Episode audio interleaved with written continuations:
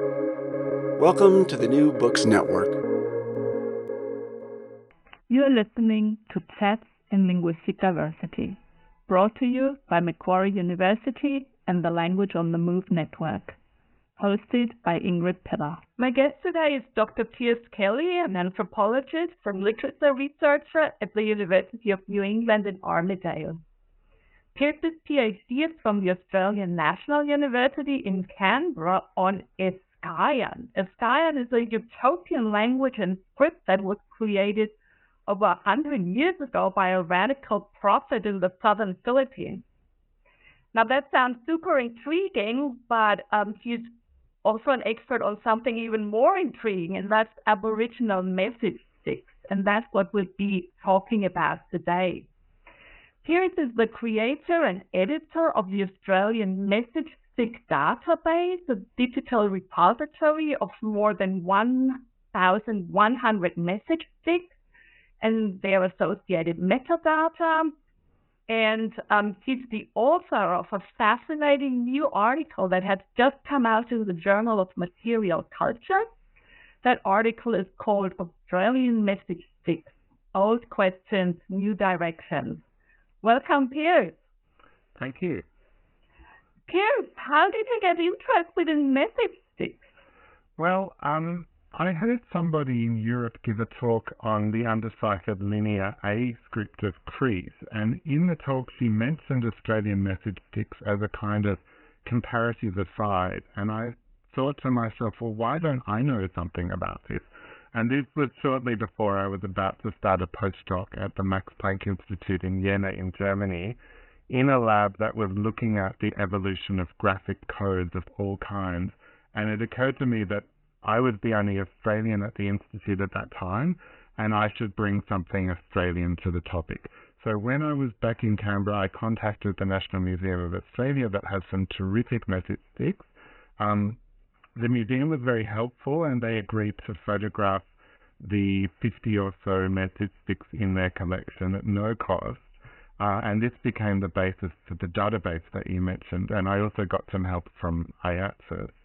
Um, and then back in Germany, I began very slowly developing the database by mostly by visiting European museums. And I was surprised at just how many message sticks are in those museums, particularly in Germany and the UK. And I didn't start out with any big questions, just a kind of curiosity to learn a bit more than I did. And it was never really my main project when I was at the Max Planck, Planck Institute. I was mostly working on writing systems and the question of how communities that are traditionally non-literate, um, how they appropriate or reinvent writing systems for their own purposes. And now I'm still interested in that, but I've kind of put that question on pause for a while, and I'm focusing more deliberately on message sticks. Can you describe a message stick? What actually is it? Um, it's, it's a hard question because a message stick can look like anything. Um, but a very typical shape, if you like, is um, if you can imagine a piece of um, polished wood that's about 20 centimeters long, maybe. Uh, it's tapered at one end, and sometimes it's tapered at both ends. It can be more or less flattened, like like a ruler, or it can be cigar shaped, and then it has uh, markings along its surfaces. So the most common markings are simple notches and lines, and you also get dots or stippling, but there can also be quite elaborate and iconic pictures, and some of them are so fine uh, and small that they're only visible if you look very closely in bright light, and that's been my struggle in a museum setting where where you, it's not always possible to get a bright light. So that's the typical shape, a, a tapered polished stick that's marked with signs. But then there's quite a diversity across Australia. So there's a message stick um, from Mornington Island uh, in the National Museum uh, of Australia that's a metre and a half long, uh, which is huge. It's painted and it has emu feathers affixed to one end, uh, and a beautiful object. And then in the database, the smallest one uh, is one that I came across in the Pitt Rivers Museum, and it's just over five centimeters long. Um, it's tiny. It's wrapped up in in um, possum fur twine, and it's from the Wanyawalkal people of um, Western New South Wales. Um, But one of the things I found that complicates the question even further of what a, a message stick is supposed to look like is the fact that in a tight spot, um, Aboriginal people could use other things as message sticks. So there's a wonderful example of a thrower from Victoria that was repurposed as a message stick, and sadly it's been lost in a fire. Mm-hmm. Well, and so now that we know what they look like or what a typical message stick look like, looks like. What did Aboriginal people do with it? What, how was it used? What's the purpose? And maybe you can break this up for us in how were these message sticks used in pre-colonial times? How were they used in the late 19th, early 20th century? And how are they used today? Or are they still used today? Well, um, just quickly answering the last question first, they are still used today in a in a in a different way that they used before. They're still used, they're certainly used today. Um, but the traditional way um, that message sticks were used in pre-colonial times follow the kind of set routine that, in my understanding, is reasonably consistent across Australia, and it goes something like this. So someone wants to send a message to another person or, or to another community that lives outside of their own territorial jurisdiction, um, they appoint a messenger who is usually a man, uh, and then they go off and harvest a small piece of wood, which they then begin carving in the presence of this appointed messenger. And while they're carving it, they explain the content of the intended message and the meaning of individual signs carved on it. For example, it might be, you know, it's time to hunt kangaroos, they're plentiful, um, we need to coordinate people for the hunt. And so the the person who's the sender is making the stick and, and explaining that's the message. And then the messenger takes the message stick and sets off towards the camp of the intended recipient or recipients. And what's important at this stage is that his identity and his purpose as a messenger is made really clear. So the message stick is displayed publicly. It can be hung on the end of a spear or inside a net bag. Uh, it can be tucked in a waist girdle or a headband. There are examples of message sticks, really small ones, that are in fact uh, have been stuck through the nose or through the septum. Um, but the point is that everyone must be able to see it, and the messenger can kind of signal his role through things like body paint as well. Um, and everyone needs to know that uh, he has a message because there's a strong protocol of, uh, as it were, not shooting the messenger or not, at least not spearing the messenger, because once he passes into country over which he doesn't have traditional rights of access, um, he would otherwise be placed in, in danger of being killed uh, as a trespasser on the spot. Um, so he crosses over a political boundary without harm uh, and approaches the camp of the recipient and usually sits some distance away so everyone can see him uh, and that he means no harm uh, and that he has this kind of ambassadorial mission, if you like. And then eventually he'll perhaps be given food and invited to approach the camp and at this point, he delivers the message to the recipient, um, along with a verbal explanation of what it means, as it was conveyed to him by the original sender. This again is all still done very publicly. Um, the recipient might then carve a message stick as a response, or simply give a verbal reply which the messenger then takes back home. So that's the kind of classical routine with variants around the place. So some groups did all of that, but without a message stick at all.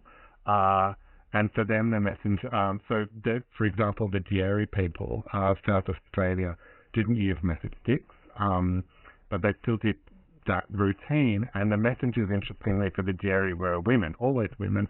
Um, most elsewhere in Australia, it's almost always men.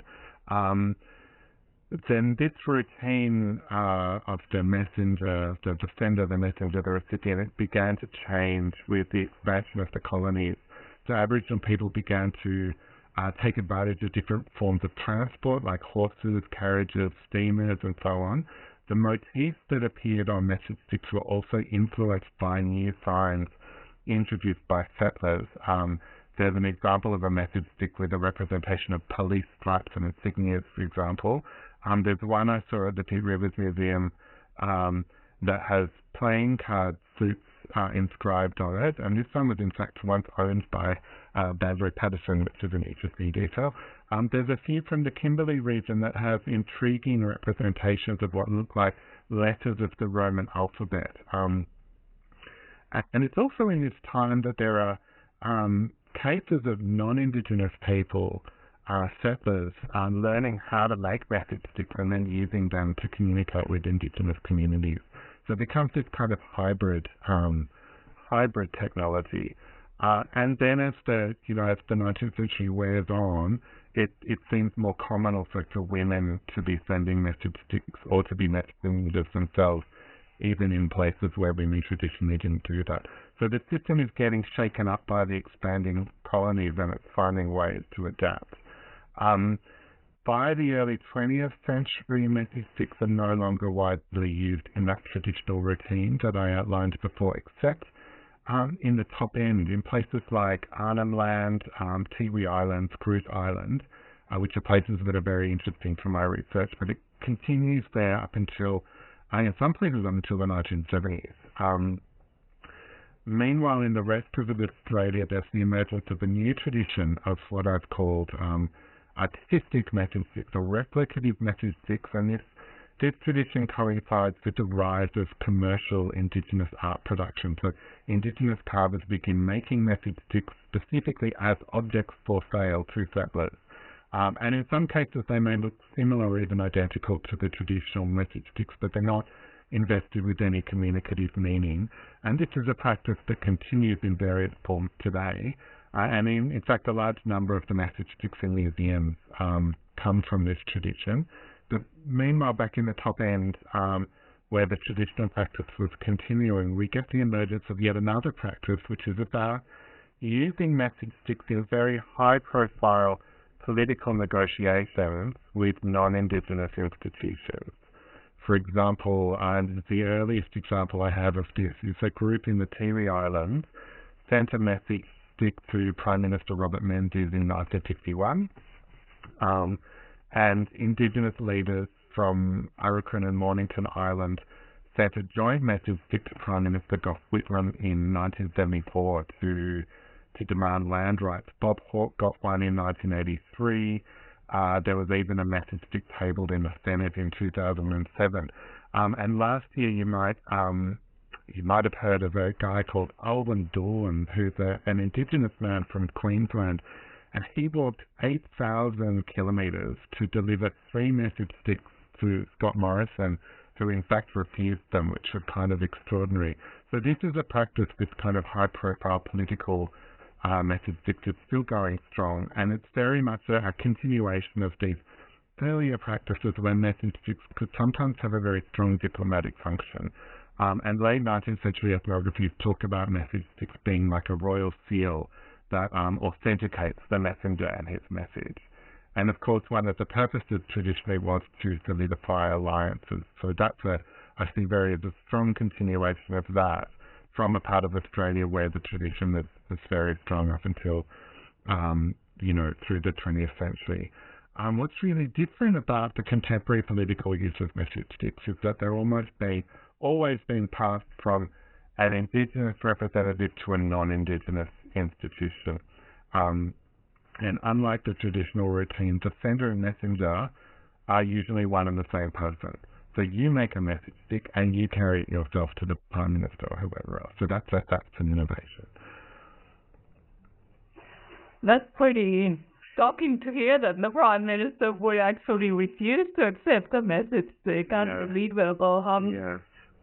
I, I was in contact with Alwyn Doolan yeah. at the time, and um, we were coordinating. We were trying to together write something about this, but it was very hard because he he had a smartphone. He had been, he was on the road for so long, and um, when he started out his journey, um, it was before the election, so it didn't that long a journey was, and he arrived just in time for the result, and um, so I wonder if it hadn't been Bill Shorten had won the election, it might have been a different case, but it was a real missed opportunity, I think.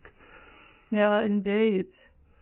And that kind of brings us to um, this question of why do we actually know so little about message sticks, I suppose. Um, I have to tell you, the first I heard about message sticks was like um, like two years ago when I saw a tweet of yours about message sticks on Twitter, and um, I I believe this wasn't the first time I actually saw message sticks because I've been to the um, Aboriginal collections of a number of the museums that house quite a few message sticks. I've been to the Australia South Australian Museum in Adelaide. Um, I've been to the National Museum of Australia. I've been to um, the Völkerkunde Museum in Leipzig and in Berlin. So I feel like I must have seen message sticks in museums before I actually before your tweet drew my attention to them. And that to me in a sense um you know exemplifies that there is something going on with our lack of attention to them. Can you maybe explain why we know so little and also talk a bit about the lenses that have shaped our knowledge about sticks? Well, it's interesting that you know all those museums are, are important collections, but even so, uh, you're unlikely to have seen them on display. So there, they would have been in in Leipzig. Um, they've got quite a number of message sticks, but they're all in storage. Um, there's a few of them are on display in the local uh, library in Leipzig, three of them. Um, but at National Museum, I've not seen them on display. South Australian Museum, maybe or maybe not. I'm not sure. So it's one of those curious things about museums is what you see is only a tiny uh, fraction of what there is. Um, and some of these things will never get seen unless someone asks to see them. They just sit there forever. Um, but yes, I don't really know why there's so little written about message sticks. I was worried when I started out on this research area that maybe maybe they're not that interesting in the end. Maybe that's why. Um, and that's certainly not true, it turns out. And it could have something to do with the fact that um, I think they don't enter into the historical record, uh, into the kind of public historical record until the 1870s. And on the whole, settlers just didn't notice that this was going on, that Indigenous people um, were communicating in this way. And by the time they clocked onto it in, in the 1880s and the 1890s, message stick communication was already entering into sharp decline across most of Australia. Um, the colonies had expanded almost everywhere. There were, of course, restrictions placed on the movements and activities of Indigenous people. Um, and nonetheless, there was a strong wave of interest in message sticks from the 1880s uh, through to the early 1900s, and this, this kind of 30 year period uh, is when most of the message sticks in museums today entered the collections. Um, but it's also a period that coincides with the, the high watermark of um, social evolutionist theory in Europe and America and Australia. This idea that all human societies could be ranked on a continuum from, you know, quote unquote savagery through to quote unquote civilization. And the aim of archaeological practice and anthropology was to go and look for those diagnostic markers that told you where a given society was on an evolutionary scale. And the most important criterion in this model uh, for attaining civilization was that you have writing. And that was the crowning technology because it allowed uh, records to be made, and you know, writing literally brought a society into history essentially. Um, and Indigenous people around the world were considered to be ahistorical or prehistorical because they didn't have writing. They were they were timeless, or they were seen as kind of representative of earlier phases of European prehistory. Um, and it's important to recognize that social evolutionism, these ideas were not fringe theories at the time. They were paradigmatic, and even critics of the theory, people like the brilliant um, um, black Haitian um, anthropologist Anténor Firmin, who critiqued the model, they still accept he still accepted the premises. He took the premises for granted, many of them. So it was very much hegemonic. And Aboriginal people in um, Australia in this in this framework were placed on the lowest rung in that evolutionary scale on the basis of things like an absence of pottery, an absence of metallurgy, and of course writing. Um, but then a, a, German anthropologist that you may have heard of by the name of Adolf Bastian, uh, he got wind of message sticks in, in Cooktown when he was there in the 1880s. And it was just as he was about to catch a boat home. And he talks about being so excited um, that he was debating whether he should miss his steamer in order to kind of find out more about message sticks. He uh, he didn't miss his boat, um, but he in the in the few moments that he had, the few hours he had, he found an Aboriginal trooper who uh, volunteered to make a message stick for him and to explain how it worked. And Bastian started thinking, hang on, this looks pretty much like writing. Um, and if that's the case, we really need to rethink what we understand, uh, what we've defined civilization to be. And this preceded a lot of discussion in various scholarly forums about about message sticks, um, what they were. Um, the anthropologist, the well-known anthropologist A.W. Howitt, uh, sent a, a, questionnaire to settlers all over the country and asked, well, what do you know about message sticks? And then he um, compiled and summarized the responses, and it led to a debate among settler scholars in a few journals about whether message sticks represented writing. Well, it was framed as a debate, but really the hypothesis that message sticks represented some kind of language, specific language, was always set up as a straw man. You know, well, there are some people out there who maintain the view that message sticks are writing, but this is ludicrous because X, Y, and Z. And the consensus position was really that message sticks were largely meaningless, that all the real information was carried in the verbal exchange. Um, and the message stick was really only a kind of token of authentication, or it was a prompt to help the messenger remember the message. At the same time, though, the very same people, people like A.W. Howitt and later Walter Roth, admitted that the signs on message sticks potentially had conventionalized um, semantic values, and they even went so far as to kind of uh, identify them and gloss these, these meanings from individual objects.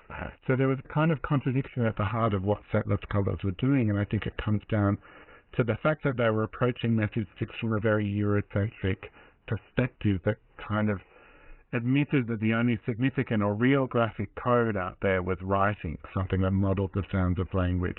If you did anything else with visual signs, it was just a kind of noise or decoration. And I think this was a, a missed opportunity because after having, you know, quote unquote, solved the question of what message sticks were, then the research energy really waned. And um, tragically, uh, collectors decided at this point that there was no need to make any effort to consult message stick makers um, to understand what the objects were intended to mean. And so collecting institutions are filled with message sticks that have ultra detailed physical descriptions. You know, it's 16.5 centimeters long. It's made out of this kind of pieces of timber. Here's the Latin name, and it has fine cross hatching along its transverse dimension. But actually, nothing about who made it and what its intended meaning was. Sometimes not even where it's from, or you get a label like Western Australia, which is not very helpful. Um, and this is why I think the very best descriptions of sticks were made before this prejudice took hold. So settlers and ethnographers like Bastian were open-minded about the possibilities, so they recorded much more detail, assuming everything to be to be relevant. But after deciding that human message sticks were not that interesting because they weren't writing, we get these very extraordinary events cropping up in in the archives and newspapers and so on. Um, accounts of message sticks that are successfully interpreted without a messenger. So there's no verbal messenger. There's verbal message that's going alongside them. There are cases of messengers who died on their mission, but the message is the message stick is recovered and then read. Um, a bishop uh, in the Northern Territory even conducted a kind of experiment where he was asked to deliver a message stick with a verbal message from I think Darwin to Daly Waters, and he he decided just as an experiment to withhold the verbal message and just hand over the stick to the recipient.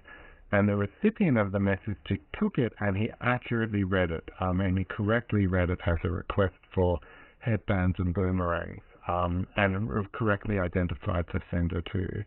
Um, and Indigenous people also started sending them through the post, for example. Um, there was one that I loved that was sent um, by an Indigenous soldier serving in World War II, which got intercepted by the military censor, and it was um, it was released without censorship as well, which I think is glorious. Of course, no one else would have been able to read it in the censorship office, I assume, uh, let alone not the not the enemy, whoever that was. Um, so it's clear that these message sticks were doing something uh, communicative. They're not just uh, redundant tokens or prompts for memory. And so I think the, the short answer to your question of why we know so little about them is, you know, very early on, message communication was uh, mischaracterized, which which derailed research, and this is why we have unfortunately ended up with so little, I think, in the way of substantial knowledge. Yeah, it's so so sad and and, and such a loss. And do we actually have a chance of ever finding out more about message sticks and their use in pre-colonial times, or do we just need to go and think, oh well, I mean, un- unfortunately, these that thought had the wrong idea. Not only did they not leave us any information, but they also sent out the practice, and so it's just lost. Um, no, I think there is a chance. Firstly, um, there is um, there's about 150 or so statistics that are reasonably well described, where we get some detail about the context, the message. In a very rare cases, we get the original transcription of the original language of the verbal message. Um, we know where, we know when, you know, um, we even have individual motifs that are lost um, in, in even rarer cases. Um, so that's Um, that's that's one way um, that that we can approach the question. There's also, I mean, some of my work up north is where sticks were used quite recently. Um, and so there are people alive today who can still make a message stick, who can interpret a message stick, who can talk about message sticks. Um, there, there are very few. Um, I could probably count them on one hand, and um, um, that that that I I know of. Um, but this is also this is also an opportunity to get a sense of this traditional use. But as for um, you know, finding out in pre-colonial, like going back before 1788, that's a challenge. Um, so there are no message sticks really that are recovered from archaeological sites, which is not unusual because um, Australian climates and soils are not kind to things that are made of wood. Um, there are very few wooden objects that turn up in Australian archaeology, and even fewer that predate colonisation. There's possibly one from a cave in Arnhem Land, but it's perhaps not a message stick. I haven't examined it yet. Um, to turn the clock back before 1788 without recourse to archaeology, uh, my clues that I'm hoping to be able to work on are firstly distribution, so figuring out where message sticks are traditionally used and where they are not. So we do have documentation of groups that absolutely didn't use them.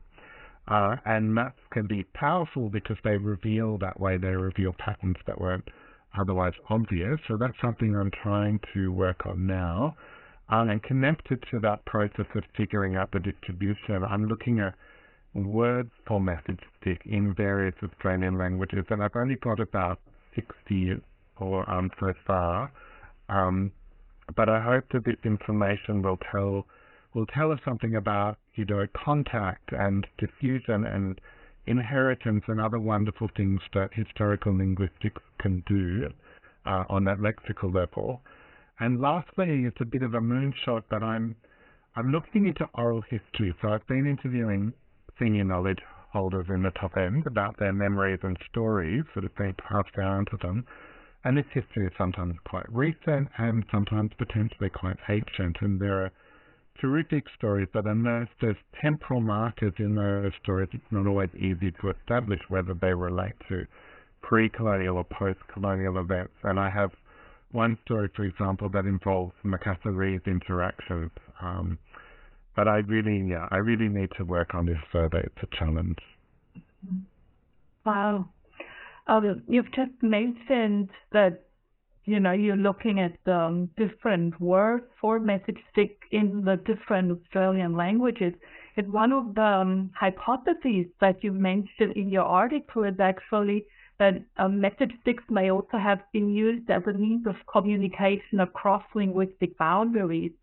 I was wondering whether you could maybe tell us a bit more about um, linguistic diversity and multilingualism in pre-colonial Australia. Yeah, um, I mean that's interesting too because I'm just looking at the words. I've been going back to that recently, and there words for message they co-lexify often uh, with words for other things like stick or wood or whatever. Um, but then up in the top end um, and parts of the Kimberley and Far North Queensland, words for message to give mark, um, which is, I'm pretty positive, uh, borrowing from Creole. In parts of Australia where Creole isn't really used so much. Um, so I, I don't know. I'm just thinking about this. Why why would you have a borrowed term, especially in places where the tradition is strong, and, and it points to this kind of multilingual environment, uh, and also the fact that these are these are mobile objects; they are moving across territories where different languages are spoken. So it presents another challenge, I think. Um, so we do know um, messaging is certainly used across linguistic boundaries, to the extent that language boundaries coincided to a greater, greater or lesser degree with political boundaries. So that point where you must not cross unless you have permission. Um, and what interests me is the fact that the original verbal message might have been communicated to the messenger in one language, and then that messenger may have passed on the message to its recipient in another language. Uh, and we have to bear in mind, of course, um, that you know, as we know, indigenous communities were and still are highly multilingual. So multilingualism is not and never has been a barrier to communication. On the contrary, languages multiply your capacity for communication. They give you a bigger repertoire. Um, having said that, I'm interested in the extent to which message sticks might have been used as an additional semiotic resource alongside language, alongside things like body paint and gesture. Um, excuse me. And one thing that um, 19th century ethnographers universally believed was that message sticks had an authenticating function and a mnemonic function. So it authenticated your role as a messenger, it authenticated the message, and it helped you remember what the message was. And I think the authentication is real, but I don't think they really had a mnemonic function because the messages that we have that are all recorded, um, that are documented, are all very short. At most, um, you know, they're of about six lines of text when you write it out. And traditionally, Aboriginal people could and still can recall, you know, song cycles that went all day long. So it, I think it comes from a literate mentality to assume that we can't remember anything substantial unless it's written down. What I think is more likely is that message sticks are all about mutual reinforcement. So they reinforce and authenticate the oral message, but the oral message also reinforces and authenticates the message stick. So if you're delivering a message into a community with a different language, I can imagine at least that precisely because the message stick motifs are not linked to a specific language, they have the capacity to kind of mutually reinforce a message even across language boundaries. So that's the way I'm thinking about it at the moment. They're keeping in mind that these are multilingual communities, their, their resources are there to communicate. But I wonder then what is a message stick doing when all these other things are available to help to help um, channel the message in a particular way. Um, that brings us really to the to the million dollar question. Uh, question: Are um, message sticks a form of writing, and um, how are they related to other writing systems? I think that's a really great great question. It's worth revisiting that question because, of course, 130 years ago people were asking it, but we can revisit it, I think, from a less Eurocentric or a less literacy-centric perspective. Um, and a standard definition of writing is that it is a system of visual signs that that models some kind of linguistic structure. And usually what it models is phonology. So that's why we talk about writing systems as being phonographic. They're coding for and reproducing salient sounds of language. But a writing system can also sometimes model morphology.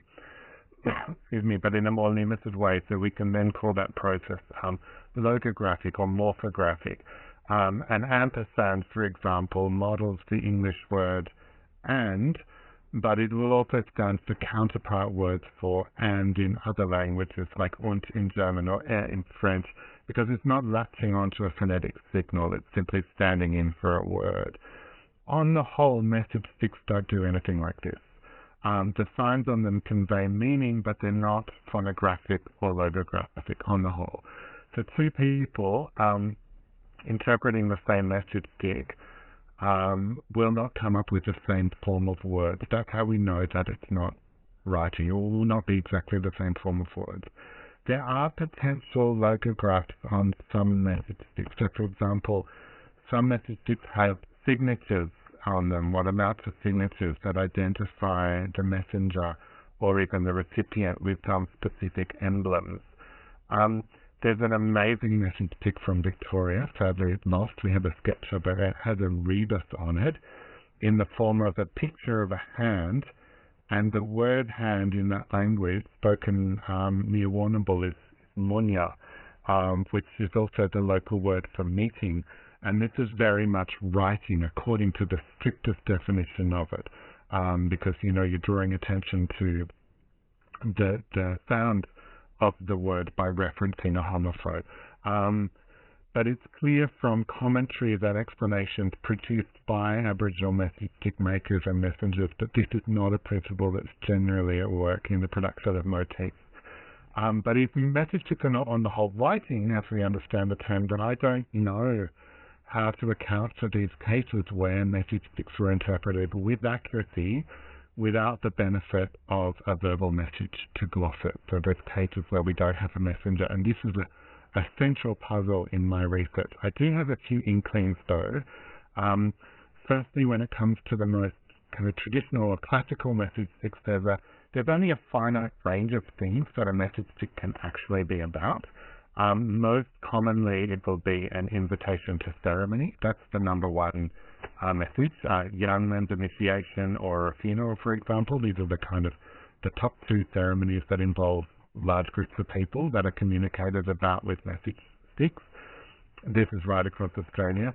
Then you get message sticks that are for coordinating hunting. Um, you get declarations of war, requests for political alliances. You get requests for items, especially you know tradable or luxury items of value.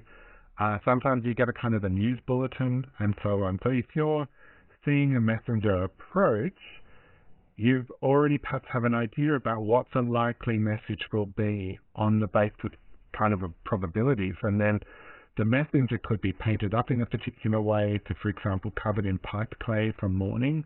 So that gives you a good guess that it's um, uh, that that it's probably about a funeral. I've seen there's sticks that have got pipe clay on them with kind of fingerprints of the pipe clay, and so I, it makes me imagine that the, the messenger was um, covered in pipe clay and, and this is rubbed off onto the stick. Um, then the message itself will be from a specific named individual to another specific individual, and when you know who that person is and their relationship to the recipient, this again constrains the possible topics. So when my dad calls me and I see his number pop up on my phone, it's often about fixing his computer. You know, I can pretty much guess that as soon as I see his number, that's probably what the topic is going to be. If my brother calls me, well, that topic of communication is less likely. It could be a number of other things. And in Aboriginal Australia, as we know, kinship and social categories can regulate the kinds of things you can talk about as well as the way you're expected to talk about them and their expectations, in other words, based on the identity of the sender recipient and their prior relationship. Um, and in many Aboriginal societies, uh, as we know, the whole universe is divided up along kinship or social category lines. So the kind of timber that's selected for the message might be meaningful in terms of what it's pointing to in the world, or rather who it's pointing to in the world. And at other times, it really means nothing at all. So in some of the fieldwork I did in Land message stick makers have used, for example, wood from um, paper bark tree. And um, I asked about this and I said, oh no, it's because it's softwood, it's really easy to work. Um, on another occasion, they produced a message stick from salvage timber because um, we couldn't get a four-wheel drive. They found some salvage timber that was lying around the backyard and probably just an offcut from construction. So the point is with everything I've said so far that even before we get to the science, even before we consider the motif, there is already a very pretty well constrained frame of reference. Um, when it comes to the signs themselves, they can be quite basic and abstract. So as I mentioned, notches and lines and dots, and nothing that jumps out at you as being pregnant with you know deep meaning, and they can be quite multivalent too. So a notch is often a person, but can also be a place. It can be a countable object. It can be an element in a narrative. And a large part of my work is to try to identify signs and meanings and figure out what general class of information is being encoded where. So what's being talked about in the verbal message, uh, what's recorded on the stick, and what's entirely unspoken and implicit in these exchanges. So to sum up, um, I think a message that can achieve results that are very like writing without actually being writing. And you could make the case that the signs have to some extent semantic values, but not language specific linguistic values. Um, when it comes to looking at how message sticks relate to other systems, I think it's important to to listen writing or language-based writing is just one kind of conventionalized visual code that's out there in the world. There are many others like Andean string khipus that are knotted cords once used in the Inca Empire for quite complex accounting and administration. There are lots of symbol systems in West Africa and indigenous North America for recording information sometimes calendrical, sometimes ritual related. And I'd like to get a sense of where sticks fit in that whole spectrum. Um, there are those like Elizabeth Hill Boone, who uh, is a brilliant scholar, and she makes the case that we need to make a we need to come up with a bigger, and more inclusive definition of writing. I actually don't agree with it. I think that the, the definition of writing being a representation of spoken language is a good one. It's well grounded it's the connotations that we need to challenge. And thinking in terms of um, decolonization, I I worry especially about well-intentioned moves to try to award um, prestige to a cultural practice on the basis of its underlying or superficial similarity to a Western or European model. And instead, I think, you know, let's decolonize the typology itself and decenter writing and literacy as being somehow preeminent. And let's accept and um, and value that there are other ways to communicate with signs, uh, with visual signs that are perfectly adequate for their purpose, and these should be defined on their own terms, not just in relation to writing. Um, so that's the kind of it's a, it's what I think of as the Bruce Pascoe paradox. You know, you want to compare, but you also want to you don't want to center the the colonial metric, if you like. Yeah, I mean these are all such difficult and important questions to discuss, and we could go on all day because this is so fascinating, but I'm very mindful that I've already taken quite a lot of your time. Uh, before I let you go, if someone is listening, he's been listening to this, gets really interested and wants to learn more, do you just tell us where can people go if they want to learn more about message sticks? And is there a way for anyone to actually join the research? Yes, yes, to all of that. Yeah, I think like the best thing to, the way to start is you can go to the Australian Message Stick database, just googling it, and um, click around. Uh, down the bottom of the screen, there's a little map. You can click around. You can find what's in your area uh, from parts of Australia that you're interested in or where you might be from. Uh, and if you live in Australia, most towns will have a local cultural centre or keeping place where you might be lucky enough to see a message stick and you can maybe join um, uh, locally led, indigenously led research on the ground.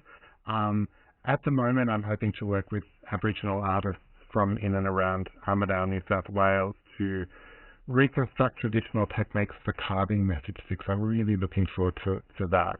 Um, so starting local is always a great idea.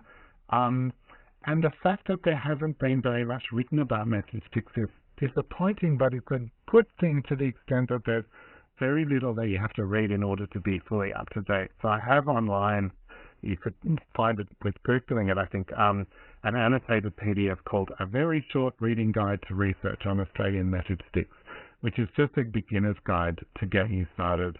Um, there's plenty of, there's endless topics in this area.